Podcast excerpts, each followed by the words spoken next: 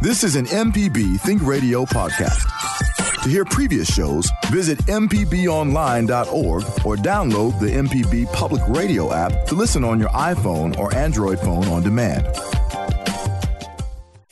The information presented on Money Talks is meant to provide general information about the topics discussed and is not necessarily the opinion of Mississippi Public Broadcasting. The information presented does not create any type of relationship between the hosts and guests and the listening audience. Please consult a financial advisor or any other qualified professional for guidance about your personal finance questions. Back to Money Talks on MPB Think Radio. Kevin Farrell here with Nancy Lottridge Anderson, president of New Perspectives, and Ryder Taft, portfolio manager at New Perspectives. They're also both co authors of the book Piggy Planet Prudent Investors Get Going Young. Today we're going to talk about Time.com's 50 personal finance habits that everyone should follow. For example, number 17 says to plan your dinner menus in advance. It's an effective way to reduce your monthly food expense.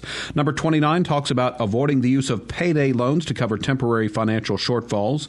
And number 35 5 says never overpay for insurance. For example, why pay the higher auto insurance premiums for low deductibles if you rarely make a claim?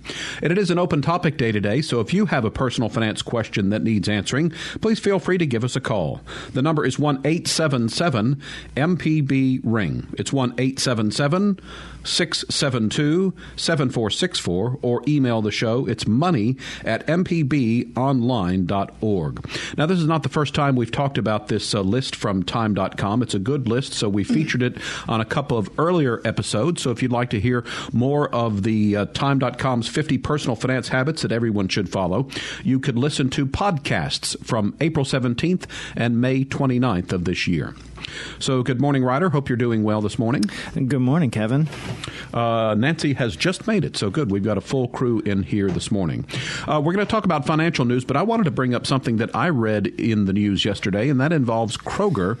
Uh, it, in some of their stores in California have begun to not accept Visa because apparently there is a dispute over the swipe fees.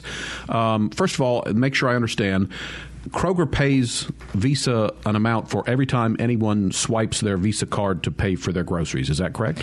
Right. Pretty much. And the amount that they pay depends Nancy on. jumping right in there. I- I mean, Fresh. this is my just thing. shut the door, jumps in there. I I will say it's like Atlanta out there on that interstate this morning, but um, and that depends on whether you swipe as a debit or as a credit. Uh, if you swipe as a credit, that offers you, the consumer, more protection because it's like a loan, but that's a, a higher percentage cut that is taken off the top versus a debit card. So a credit card, you may be talking, you know, two to three percent, depending on what the store, if you have a store card and what they've negotiated, and a debit card may be somewhere in the range of one to one and a half percent. All right, so I have a card from my bank that has a Visa logo and it's got the Visa numbers and everything. So um, if I swipe at Kroger and I hit debit, is Kroger still paying the money to Visa or are they paying it to my local bank? Uh, v- Visa gets a lot of money because they run the transaction network. Okay. So there's three parties in the transaction, and that is the Kroger's bank, whoever they're using, um, your bank, so whoever issued your card, and then Visa is the one that connects them. Okay. So everyone gets a little cut. Um, you know, your bank gets a little cut for you know moving it onto the Visa network. Visa takes a huge cut for having that network, and then their bank has a little cut. So uh, the disputes, this sort of dispute comes up typically with the transaction network because that is the largest one, and and a large uh, a large retailer like Kroger uh, typically has the power to negotiate those fees down. You know, if I opened a grocery store, I would probably pay the full rate. You know, I wouldn't get any discounts. Um, but Visa is also far and away the largest network, so they also have a lot of power because all they have to say is, "Look, everyone has a Visa card. You want people using Visa cards. You have to accept our fees." Well, I wonder why they were charging the fee, and I understand it's because they're providing that service of sort of being the middleman between uh, the two banks involved, your bank and Kroger's bank. Absolutely. Um, so this kind of reminds me of the uh, disputes where sometimes um, cable providers and channels get in a similar sort of back and forth, and again, it involves fees paid uh, and that sort of thing. But uh, to me. the consumer is the one that kind of loses because I know. Uh, no, no, no, no. The consumer gains because there's competition.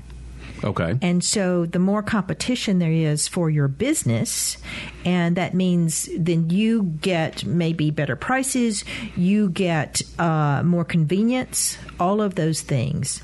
Um, but yeah. Well, that's the, the long term. Cer- well, certainly something with credit card fee- credit cards. I mean, that they're so ubiquitous. Everybody has one or a couple of them, uh, and every store, almost every store, is accepting them. So that competition is very intense. Um, I mean, it is a little bit different in the cable industry when you start realizing, oh no, I need Netflix for this show and HBO for that show. That you know kind of sucks, but um, but that sort of competition ultimately is usually bringing prices down. Well, but I will say um, all of those represent cost to Kroger. And so they need to build that into their profit margin. And so we may end up paying more for groceries overall because all of that is just part of the cost of doing business. Mm-hmm. And I guess that's why you also see sometimes with gas stations and smaller businesses, they'll have the thing of, you know, a minimum of X money charge Absolutely. or we won't let exactly. you use your card. Yes. Absolutely, yeah. Yes, but a lot of that has even gone by the wayside. Mm-hmm. I don't see that as much anymore because I think most um, folks repres uh, uh, recognize that you know if you want to do business, you got to take the cards. yeah. So you Yeah, even see them, yeah. you know, down when I go to the farmers market, um, they take the cards. Well, and I know that's out even like um, at uh, those sorts of things with the uh, you know where the smartphone becomes the you know they have the little Right, reader on yes. the smartphone. So I think and you're the right. problem is the the smaller the retailer, the higher those fees are. So it makes it Yeah. even more difficult for those smaller shops to compete. It's all about their negotiating power. But then, but then you think you're doing them a favor by paying in cash, and off, a lot of banks now for business accounts will charge if they deposit cash. So That's crazy. you can't win for the losing. the, the smaller Back to the jar, people- right? fo- folks without nego, the the real people who lose out are people without the negotiating power. Well, you know, and I know there's a place I stop for breakfast every once in a while for a biscuit, and, and and she always says credit or debit. And then one day I said, "Well, which is cheaper for you?" And she said debit. And so to me, it makes no Yes. difference. So I've started Right. uh, swiping debit there just to help them out because I think you know it's a nice business. And, Well, but bear in mind that a debit, that money immediately comes Right. out of your bank account. So for smaller things, you know, a biscuit, that's not a big deal. But for a larger thing where there could be a dispute, and especially if you're ordering online, when you order by credit, th- it's a loan. So uh, when that statement comes in, you can you can dispute that charge. All right, and again, so uh, with the Kroger thing, uh, again with my card, uh, if Kroger's not, if Kroger's having this dispute with Visa, I can't use my card as either a credit or a debit. In that case, I would have to pay cash, check, some other credit card. It's I, I don't know the details of it, but yeah, if they if Now, they've I'm- stopped I'm accepting Visa, they don't if, accept Visa. Um, if it's all visas, or because Yeah. Kroger has an arrangement with Visa for a Kroger card. Yeah. You know, that's what all of these stores are doing now. They're Mm-hmm. having their own store branded card because they want to get a piece of the action in all of this. Mm-hmm. So I'm not sure which it is. Okay, and I think our producer Liz just mentioned that Mastercard is the preferred card in, in Europe, which is interesting. So, I, and I think One other thing about Kroger, um, they are starting to roll out home delivery in some smaller cities. Oh, wow. That's- And that's really interesting. So we're seeing this change in the way we shop for groceries, e- even around here locally. Um, it's great because I can go online and order everything and just say to my husband, Can you pick it up at this certain time? And so he doesn't have to wander around the store calling me saying, You know, where can I find uh, an avocado, for instance? Honestly, if uh, more people did delivery, that would be really great because then it'd be easier to find a parking spot. Oh, I know. It's crazy, isn't it? One sort of tangent complaint I'll have, and we'll just briefly dismiss this one. Um, I, I wish that uh, retailers would update their. uh, all right, the, pa- the past couple weeks, twice I've gone to a website and done the store availability thing, and it's like, oh yes, we have two in stock, and you get to the store, Yeah, and they don't have two in that's, stock. That's very common with your big box home stores um, because I, I don't know if it's just some loss on the floor, uh, a poor inventory management, but it, you know, you it will say they have what you need and they don't. Which is extremely frustrating because that's the very purpose you went online to see that you should drive to the store or not. But anyway, yeah. uh, I digress on that. So uh, we have an early caller on the line. So why don't we begin answering personal finance questions, beginning with Bill in Greenwood. Good morning, Bill. You're on the air with us. How you doing? Uh, I've got some. I guess it's not really stock. It's Putnam Government Financial uh, Fund that I've been trying to sell it for a good while, and uh, every time that I try to sell it, they tell me that I have to pay a thousand dollar fee. Uh, they said that uh, back about twenty years ago that uh, they sent my father a paper saying that if he ever wanted to sell, he would have to send this paper uh, back to them. And of course, uh, I looked for it. I don't think they ever sent him, but I looked for it and I can't find it. So since I don't have the paper that they sent him, I've got to pay a thousand dollars fee, and I've also been trying to sell my SuperValu stock, and uh, my bank here that doesn't have a broker no more, so. Uh, uh, I went through Charles Schwab, and it's been like about a month. He sent me information to sell, had me notarize it.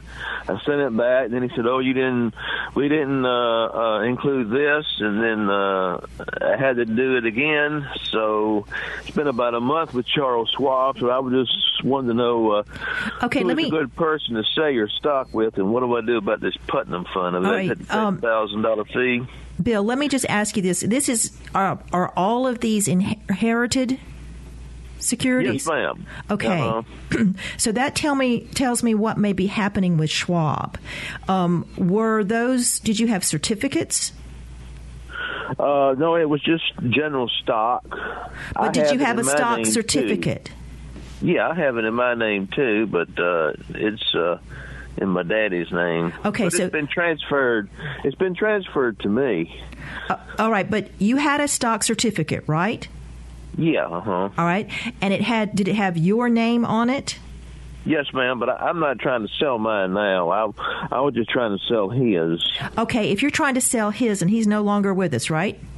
Yes, uh-huh. But you inherited it. All right, that's a problem right. because you never got it changed over to your name um, because there's a time limit. What is it, Ryder? Maybe 90 days that you have to do that.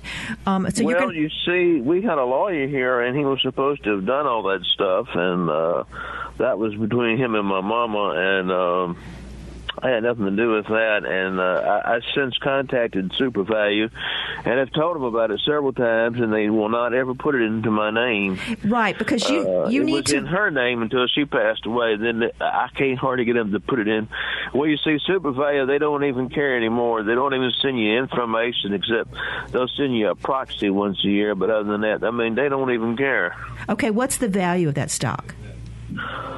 I don't even know, but I know that he was getting a dividend check of about like seven hundred dollars every time.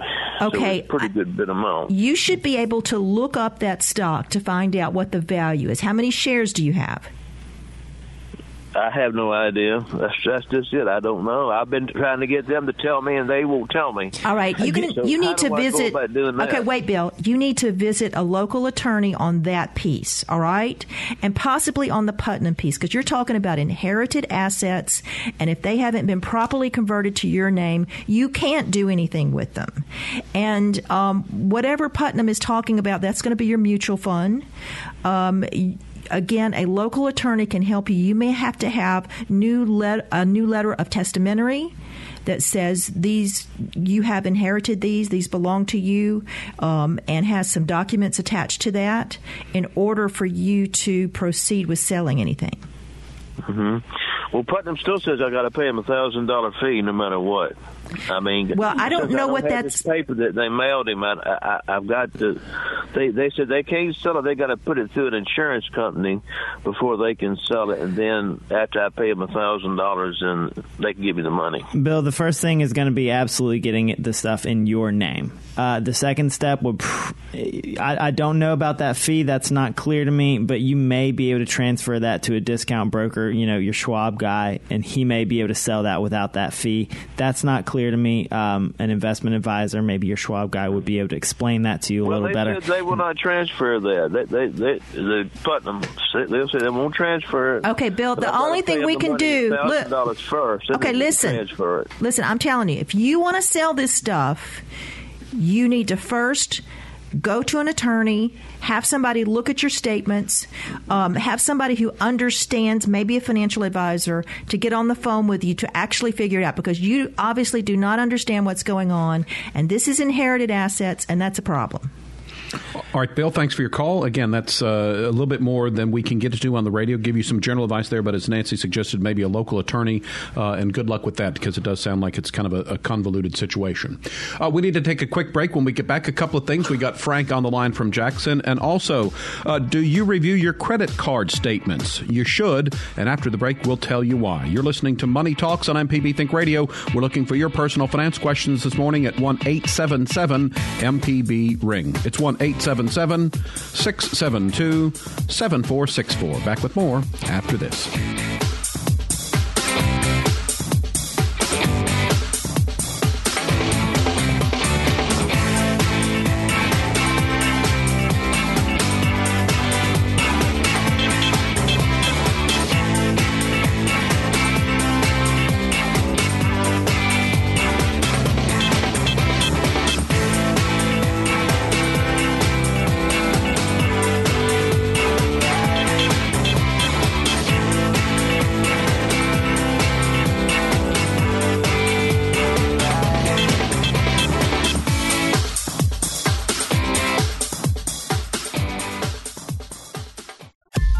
This is an MPB Think Radio podcast. To hear previous shows, visit MPBOnline.org or download the MPB Public Radio app to listen on your iPhone or Android phone on demand. Money Talks on MPB Think Radio. Kevin Farrell here with Nancy Lottridge Anderson, president of New Perspectives, and Ryder Taft, portfolio manager at New Perspectives. Today we're talking about personal finance habits that everyone should follow. We're basing this on a list from time.com. In just a minute, we'll talk about reviewing your credit card statements, but we've got a couple of calls on the line. So let's begin again with our buddy Frank in Jackson. Good morning, Frank. Good morning, good morning, financial gurus. Good morning, Good morning, Frank. Frank. Uh, just an aside, is Michelle McAdoo in that uh, Hope Community Credit Union commercial on television? I'm not sure about that. Oh, because it sounds like her, and the, the girl in the commercial is about the same age as her daughter. Anyway, uh, I'm thinking about starting up another business, and PayPal kept coming up. So I did some research on PayPal, and much to my surprise, they are not a bank. Correct. And uh, there are very little consumer protections that you have when you use PayPal, particularly if it's a business account. Correct. Uh, they reserve the right to hold your money indefinitely if Mm-hmm. they think that you have some uh, transactions that are suspicious. Mm-hmm. And they do the same thing that a lot of these, uh, as seen on TV, people do. They just give you the runaround on getting uh, um, getting discounts and getting your money back and getting access to your money. What exactly is PayPal if they're not a bank? it would be what you call a non-bank. Um, and I don't mean to sound like I don't mean to sound patronizing, but that is That the, is one of our, that's the, list that we give students, the- a non-bank. That's the term that we use for a financial institution that does banking like um, activities. You know, they process payments. You can have a PayPal account that has a PayPal balance. You can send people money. These are very bank like You can have a PayPal credit but card. You can have a PayPal credit card, but they are what you call a non bank, which essentially just means they're not regulated um, by the banking regulators. Um, so they're not, they don't have to do things like provide specific types of accounts. Uh, they don't have FDIC insurance on your balance. I believe they are working to have some sort of FDIC insurance on your balance, but you know, like you pointed out, it gives them a lot of leeway over your transactions. You know, they are not, they do not have the, um, you know, required settlement times that a regular bank might have. They do not have to send your money out, you know, as, you know, as fast as a regular bank might. Um, Now, I, I, mean, just because they don't have to do this, and I know obviously disputes do come up, and they're a very large company now. Um, they handle you can you can use them as a payment processor. You know, if you say have a store instead of using a, you know, for your credit card reader, you can have PayPal be your credit card reader. They will be your kind of non-bank bank on your side. Um, so while while they're not regulated like a bank and they don't have all of the requirements that a normal bank has, they didn't get to be such a large, successful company without doing at least fairly good most of the time. Um, obviously, disputes do come up and problems can happen, but um, but yeah, they are a non-bank as we call them. Because what my research indicates that there are no consumer protections, zero. Very few. You're correct. Very few. That's that's okay. Well, I'll, I'll yeah. leave them alone. Yeah, I mean, it's just, it's just like it's just like if I came to you and I said, "Hey, Frank, you want to give me ten dollars?" I'll, I'll just I'll say you have a ten dollar balance with me at all times. You could say sure, but you would have no protections. It just it's just me and you. You know, uh, you know, I could process payments for, but it's just me and you.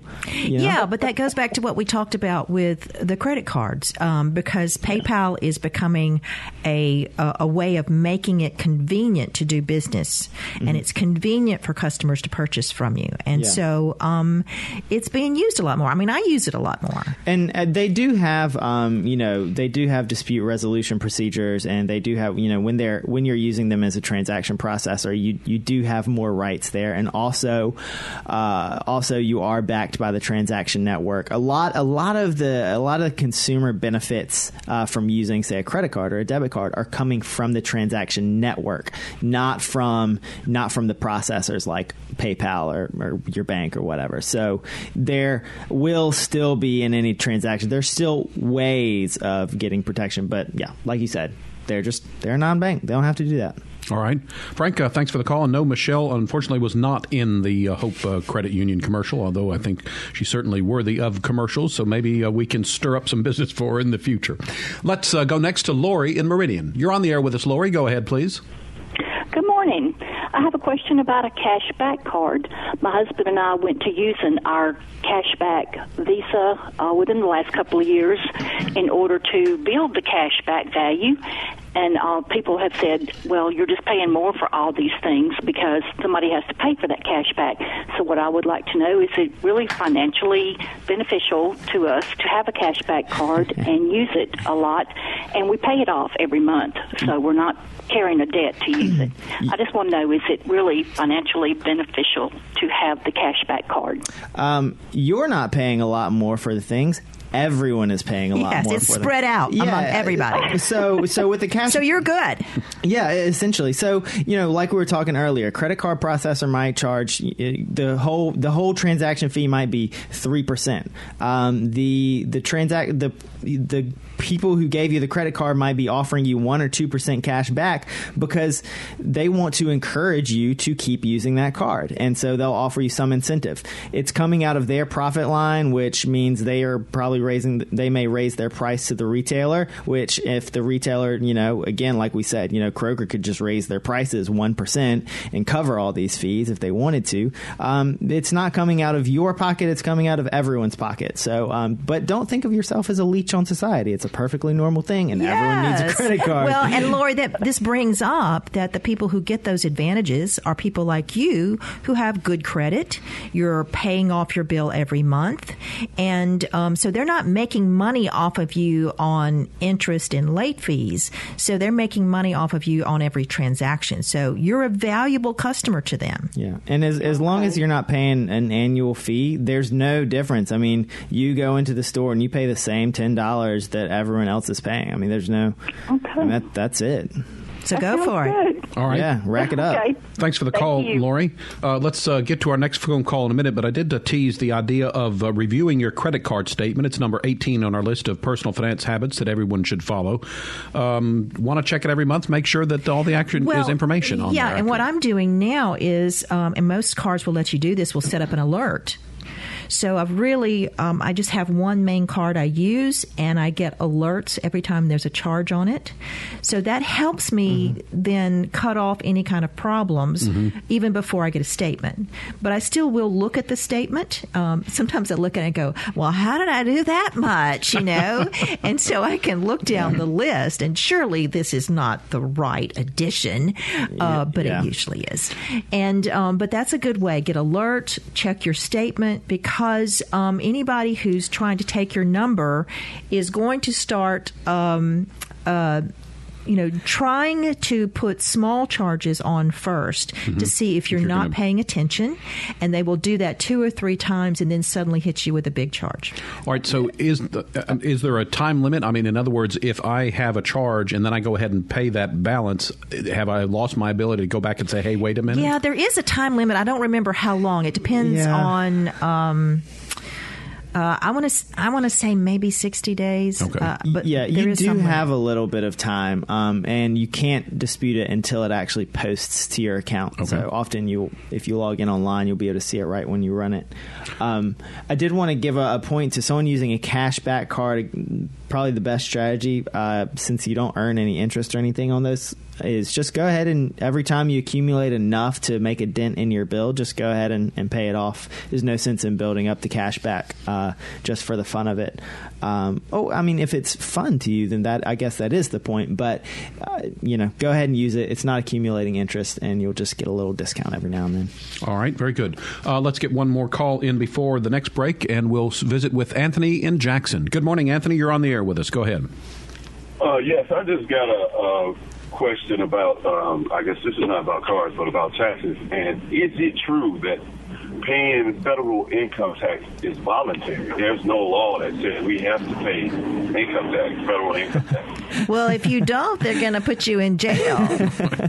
uh, yeah. Um, what, what, law? That's what I'm saying. What law says that we have to pay the taxes? You might want to call into uh, the legal uh, show to get the actual, uh, you know, code numbers out of there. But it is the responsibility, legal responsibility of uh, every American to uh, report, uh, file, and report taxes. Well, no, um, you don't have to file if right, you if don't you owe, owe right. any tax. Right. But if you do owe taxes, you are required to file. The, uh, I mean, I guess, I guess you could say the the process is voluntary. I mean, nobody has come to my house and made me do it yet. I, I just, but they would show up if you didn't. My house if I don't do yeah. it. Yeah, yeah. All right, uh, Anthony, thanks for the call. Liz, our producer, checked the actually the Sixteenth Amendment uh, allows oh, Congress yes. to levy yeah. taxes, so it is in uh, the Constitution. So yes, uh, it, uh, and that's one of those where uh, if you if you think it's a voluntary and it isn't, you're going to get in trouble and end up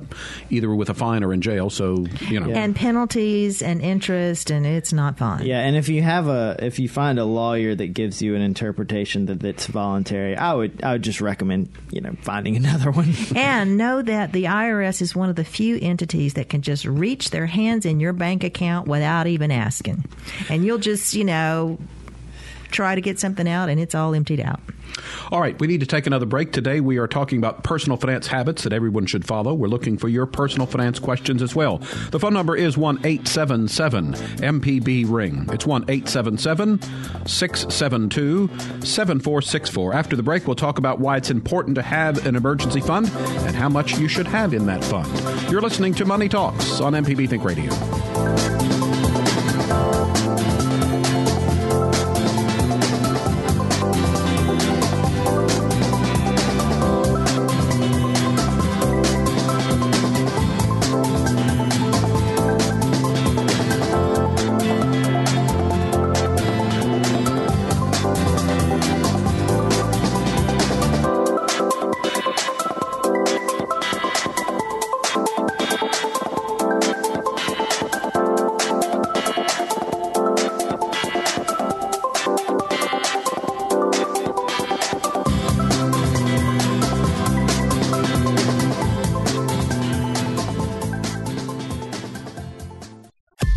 This is an MPB Think Radio podcast. To hear previous shows, visit MPBOnline.org or download the MPB Public Radio app to listen on your iPhone or Android phone on demand. Welcome back to Money Talks on MPB Think Radio. Kevin Farrell here with Nancy Lottridge Anderson, president of New Perspectives, and Ryder Taft, portfolio manager at New Perspectives. They're also co authors of the book Piggy Planet Prudent Investors Get Going Young. Today on the show, we're looking for your personal finance questions. We've got some open phone lines at 1 877 MPB Ring, 1 877 672 7464. And we're also talking about personal finance habits that everyone should follow. Uh, number 40 47 on the list is to maintain an emergency fund. Uh, and so let's talk a little bit about um, why it's important to have one and how much you should, how much money you should try to maintain in the fund. Obviously, unexpected expenses show up all the time. Medical bills, I think, is one that catch a lot of people. Maybe a car accident, that sort of thing. So mm-hmm. it's important to have the cash reserves. Are there some guidelines about uh, how much you should have in there? Uh, yeah, so often people will say, kind of think of it in a number of months expenses. Um, I try to think about, you know, what does an emergency look like? Um, oftentimes, maybe, like you said, a medical emergency, a car wreck, uh, maybe, you know, tree falls on your house. So with those sort of things, you also have some other things to help you out in emergencies. You have you have insurance, hopefully, in various different ways. Um, you may have access to credit cards, or you may have some investment accounts that you don't want to just use for cash, but if push comes to shove and you needed the money, you could use that. So, you know, have enough to cover your major insurance deductibles. Um, you know, say your insurance deductible on your health is two thousand dollars and your car is a thousand. You know, so if a car, if you got in a car wreck, you need at least three thousand dollars probably, um, and then also have a couple months expenses because you know, again, an emergency could put you out of a job. You might lose a job because you you know you were you were you know tied up so much. Um, and so have those plus a couple months expenses will usually do it of course, that's really intimidating. People are always like, "Oh no, you know that, that you know oh, that's twenty thousand dollars for me." Da, da, da. Um, well, you you know start somewhere. So aim for you know just just pick a number and and start putting your money away. You know maybe that's thousand dollars if you just haven't saved anything up yet. So put away some money every month until you hit thousand dollars. Nice round number. Give yourself a pat on the back and then keep doing it.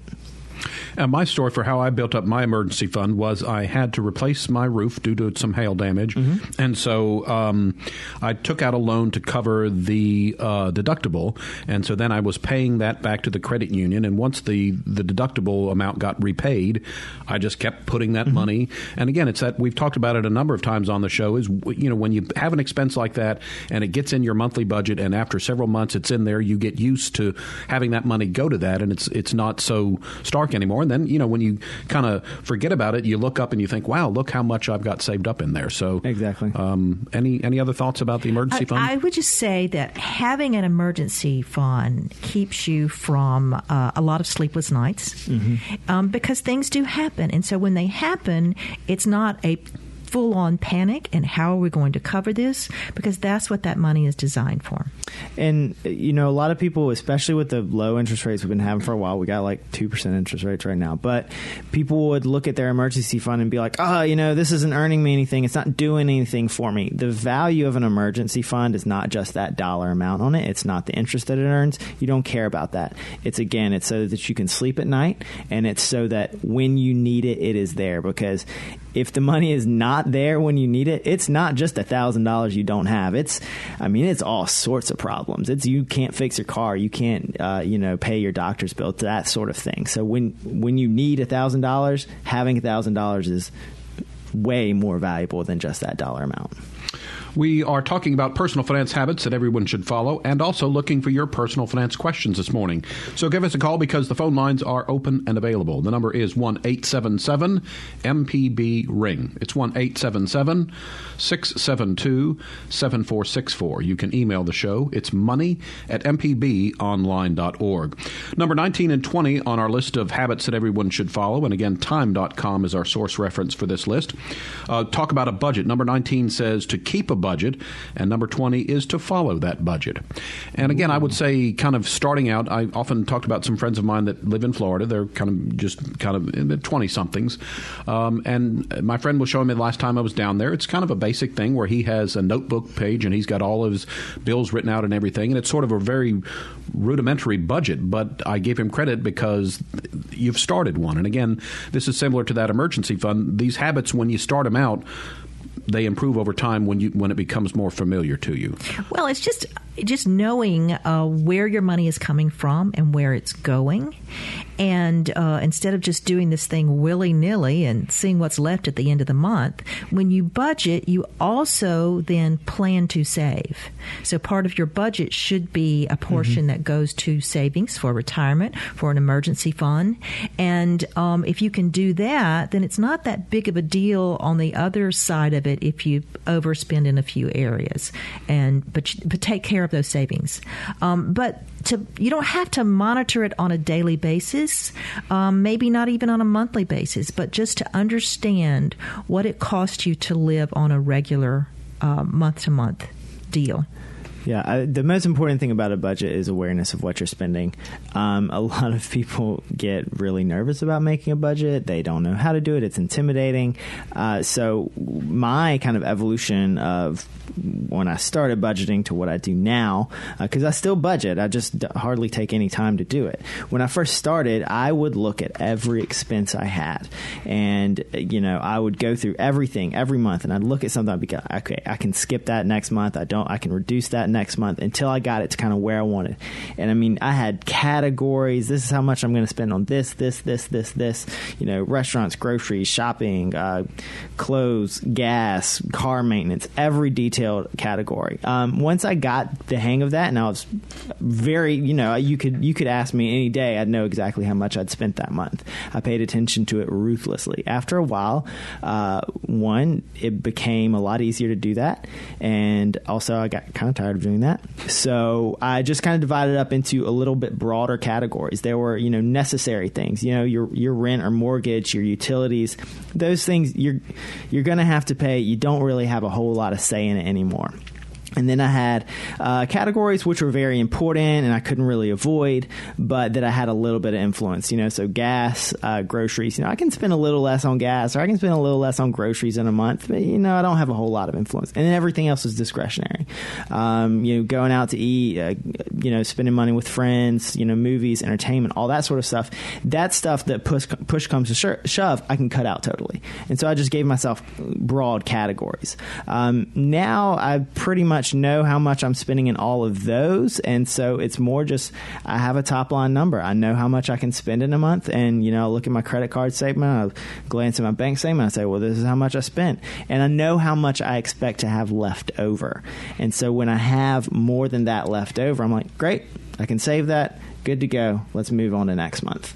And you know, you mentioned, I think it's true that when you're first starting out something like this, uh, you know, anything to dealing with personal finance, I think people get nervous because we need money. I mean, that's how we live is by, mm-hmm. by money. Absolutely. Uh, and I know a lot of banks, I think, uh, are going to where they can give you, you know, tutorials and things like that to help you get started on creating a budget. Mm-hmm. And yeah. but I would also say on something like that, you know, use the things that work for you. But if there are parts of the someone's recommended budget that don't fit your needs, go ahead and and just tailor make it uh, to your own personal um, f- financial situation. Absolutely. We've got some open phone lines ready for your uh, personal finance questions at 1 877 MPB Ring. It's 1 877 672 7464.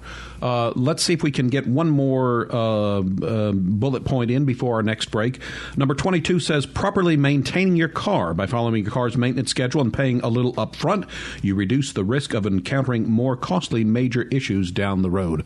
That reminds me of a commercial I think think for belts or something, but it's the mechanic, you know, you can pay me now or you can pay me later. And so again, yeah, this is my weakest area. You know, I we just know. I, I, I know how to crank the thing up. I know how to um I, I know I need to put gas in it, but beyond that, I don't pay that much attention. you know, I even I even go out in the parking lot and I just look for the first white car I see, and so I walk up to cars and not even mind. You know, Yeah. Are you are you my car? Yeah. Are, are you my car? Yeah, ab- absolutely. Maintenance on your car. At, at least get your oil changed. You know, and if you find that's expensive, just learn how to do it yourself. It's Well, like ten that's, bucks. That's another thing. I have a friend who is much more knowledgeable about cars than I am. He actually can help me rotate my tires in his driveway. I mean, he's got the little lifts and the jacks Wow. and That's everything. So yeah. Yeah. So uh, it's it's always good to cultivate friends who have skills that you don't have, and and then rely on Yeah, them when you need that's them. That's very good. All right. So one call before our next break, and it's uh, David who's called in from Ocean Springs. Good morning, David. You're on the air with us. Go ahead. Hey, good morning. How are you today? Good. Question is, I have a daughter who just graduated college, and she's got a little bit of student loan debt, and we're getting letters every now and then about consolidation. So my question is, how do I determine which group is a reputable student loan consolidator that we can point her to? Okay. The uh, one thing I want to ask first: Are all of her loans federal student loans? Yes. Okay. Do not, whatever you do, do not go with a private consolidation. Um, if they're all with the same servicer right now, are they all with the same servicer right now? She has a single login to view them. Yes. Okay, they can consolidate. They they can do a federal consolidation. Uh, probably most. I, there's some makeup of loans. Some can be consolidated. Some can't. Uh, with a federal consolidation, it doesn't really matter. Uh, the federal consolidation doesn't really. It doesn't really change anything about it. It's some. It just makes you eligible for different payment plans. Um, my general advice, again, this is not specific to her situation, is um, federal loans are best. Put them on uh, an income based repayment plan, either PAYE or REPAYE, whichever one she's eligible for. Um, but of course, that's going to depend on what her actual income is and um, and what those loan amounts are.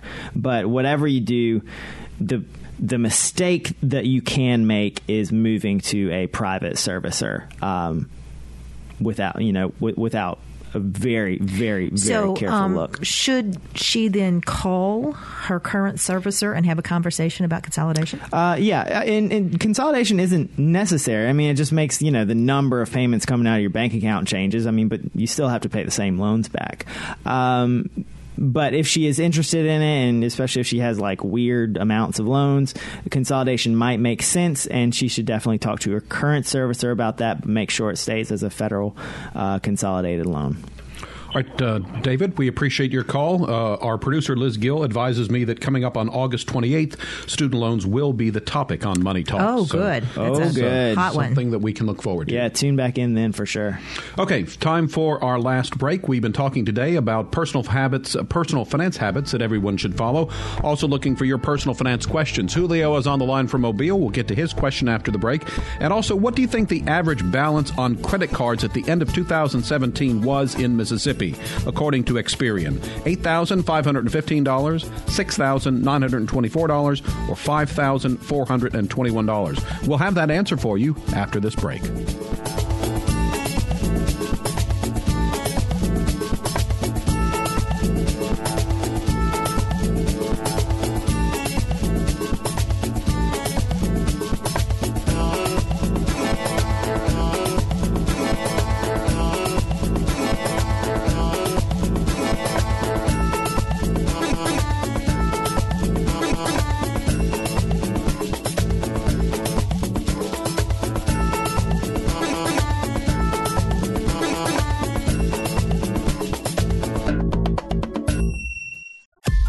This is an MPB Think Radio podcast. To hear previous shows, visit MPBOnline.org or download the MPB Public Radio app to listen on your iPhone or Android phone on demand.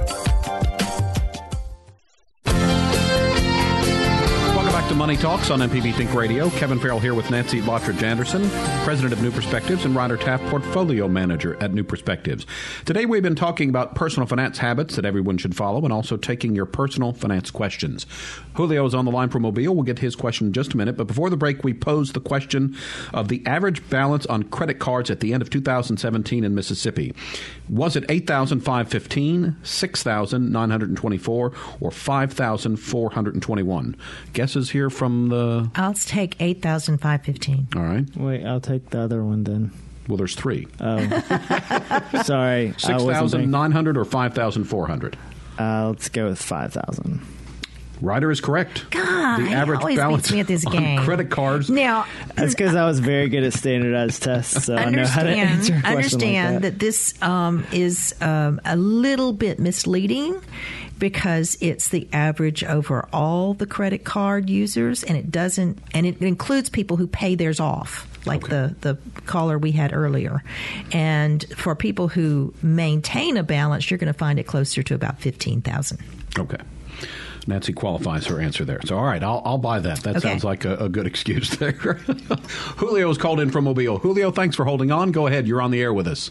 Yeah, it's a very quick question, uh, but I don't know the, the legal ramifications of this. Um, my wife and I bought a condo, uh, which is rented most of the time, and we put it under an LLC just for insurance purposes more than anything. We also opened a business account in my bank.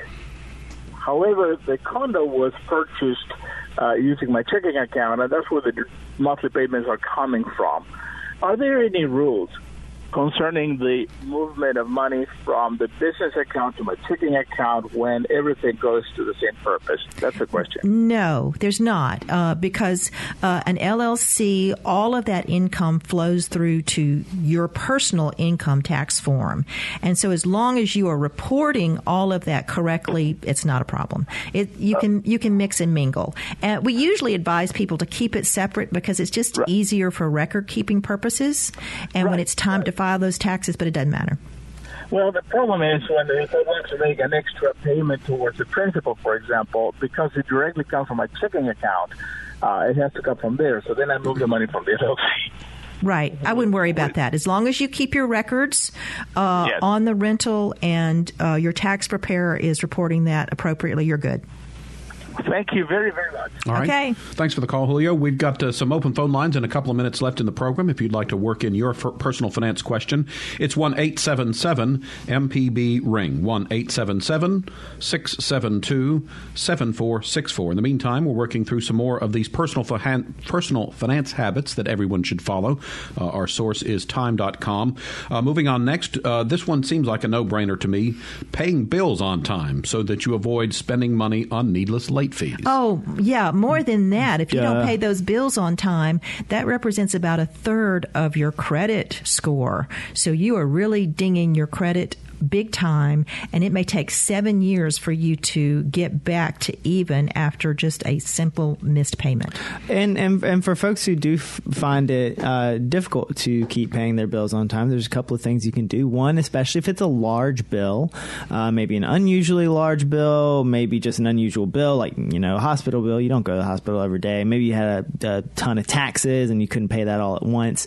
Um, a lot of places will offer payment plans, um, so get yourself on a payment plan. Uh, negotiate that bill down a little bit. Again, particularly medical bills are kind of famous for being negotiable because they're they are literally making all those numbers up and adding a zero on the end. um, and so so that's that's good. Negotiate them. Ask for a payment plan, uh, or you can also if it's just a matter of you know kind of cash flow and timing you know oh this bill always arrives two days before my paycheck kind of a hassle. Um, see if you can put that and, and it's difficult for you to save up at the end of the month so you can pay it off the next month. Um, try putting it on a credit card which gives you a little more control of when you actually pay the bill.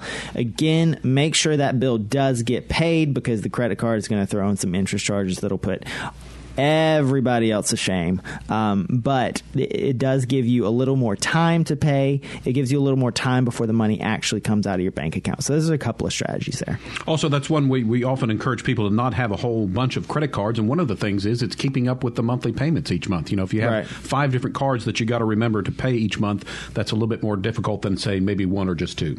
Let's wrap up our show with a call from Joe from Pope. Good morning, Joe. You're on the air. Go ahead, please.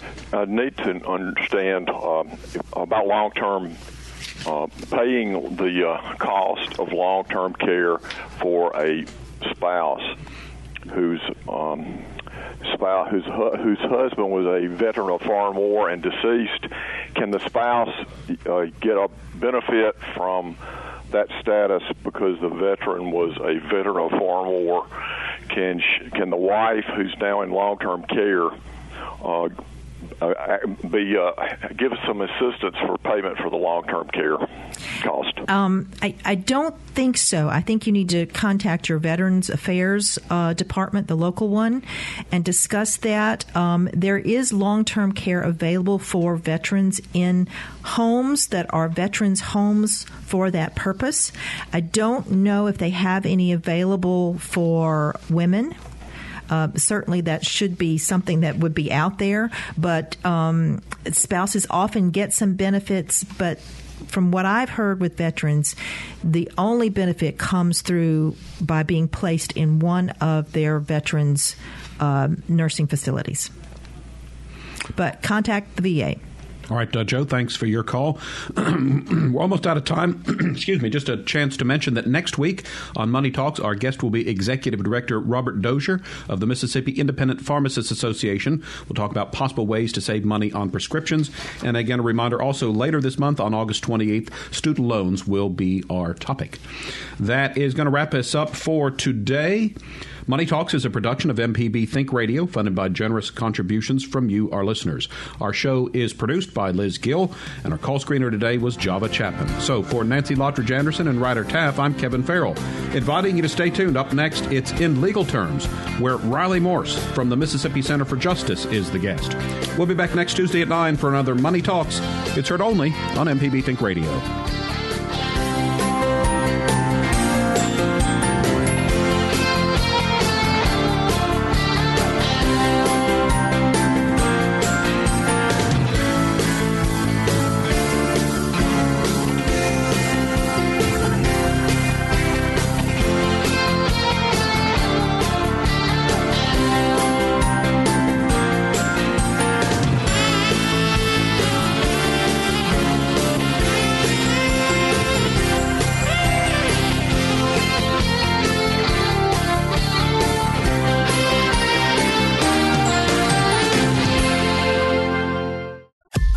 This is an MPB Think Radio podcast.